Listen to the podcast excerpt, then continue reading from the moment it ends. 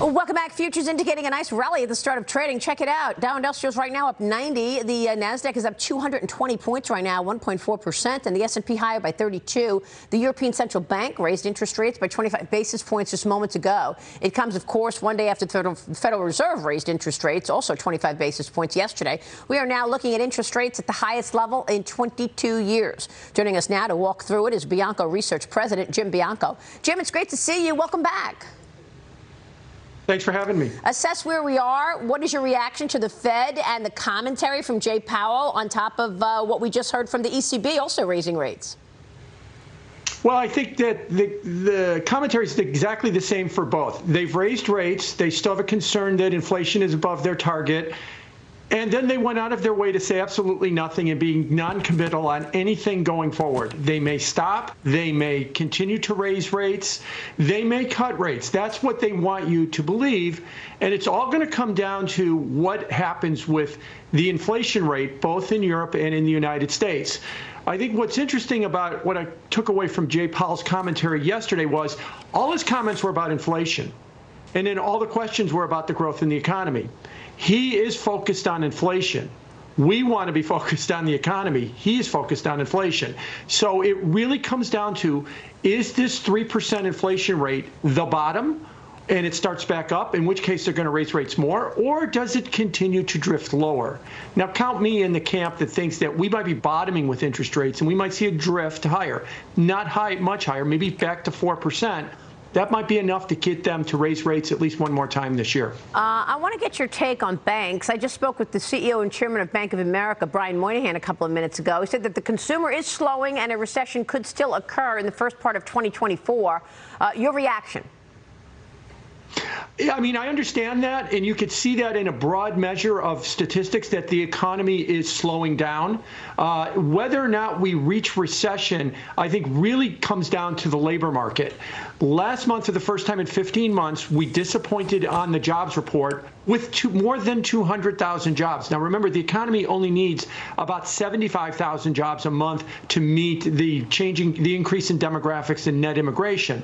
So we're well above what we need right now. Without that slowing in the labor market, and maybe it occurs later this year, but there's very little evidence that we're going to get that kind of recessionary type slowing.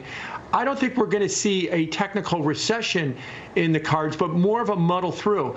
Unfortunately, a muddle through might not be the best scenario because that means that the heat will still be on the inflationary side of the equation, which is what the Fed is completely focused on. Mm, look, Jim, we are just a few minutes away, two and a half minutes away from the uh, first read of second quarter GDP. The expectation is, is that the economy is still growing, but just by 1.8% annualized from April to June, marking the fourth straight quarter of growth, even though it's come way down every quarter.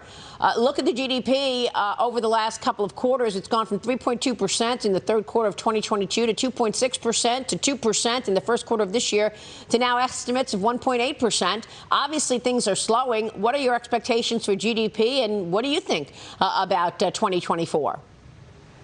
I, I, would remind everybody, too, that the first and second quarter of last year, which was just outside that graphic, was negative. We had two negative quarters before right. that, and then we bounced back. To, we bounced back to kind of, you know, subpar growth. I think that what we're going to see with that 1.8% number is more of the same. It's going to be impacted by a change in inventories and a slowing of the economy because of tightening credit standards. Because it was at the beginning of this of the quarter that we had um, all of the bank failures that really did change the trajectory on lending, especially at the medium and regional banks. Yeah. And that this is more that, the, yeah, the economy's not in recession. It's positive, but it's sure certainly 1.8% is nothing to get very excited about. All right. So how do you invest in in the face of all of that? Well, I think you've you know you've got to start with the basic investment that we have. The Fed raised rates yesterday to five and a half to five and three quarters. That means that a three-month Treasury bill is going to give you around five and a half percent when it all shakes out in a week or two. A money market fund should be around five and a half percent. Now, why did I bring that up? Long-term studies say the stock market should return you 9%. And that seems to be holding. Remember, last year was a terrible year in the stock market. This year is a better year in the stock market. You're actually down between the beginning of last year and um, right now.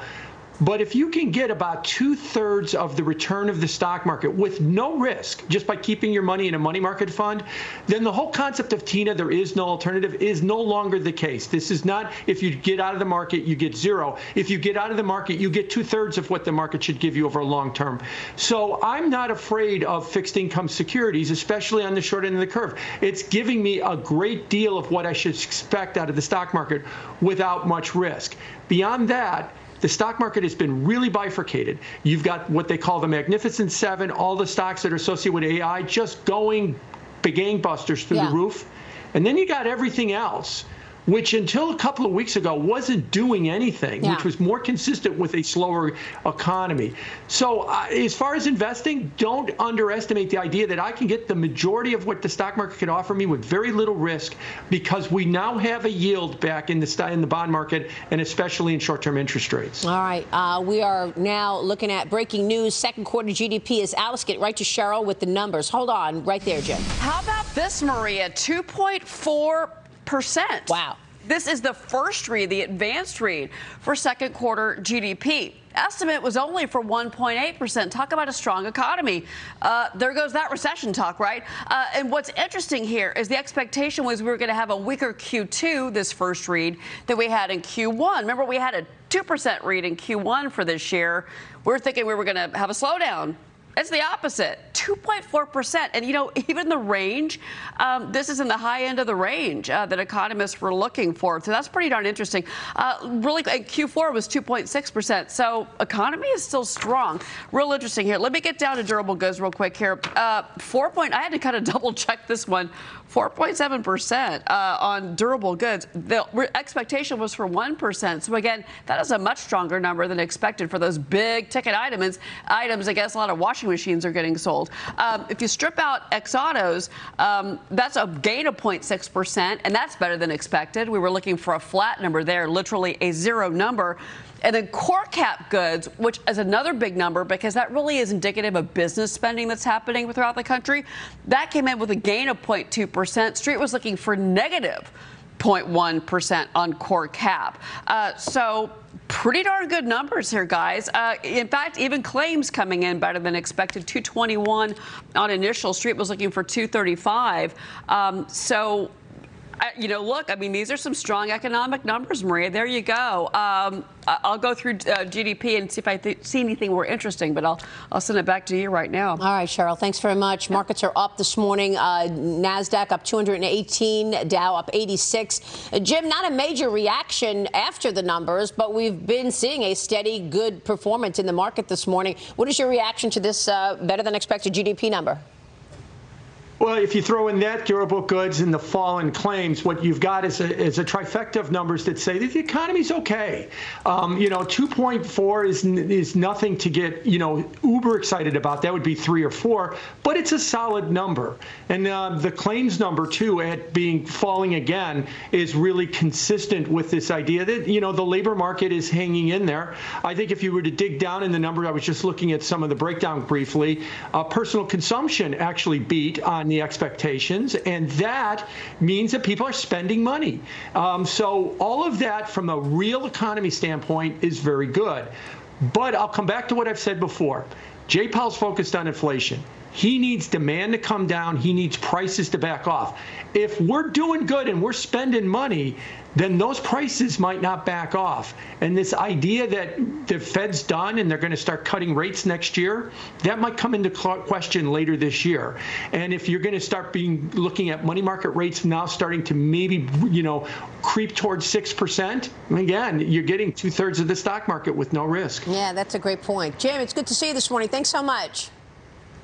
Thank you. Jim Bianco joining us. Stay with us. We'll be right back.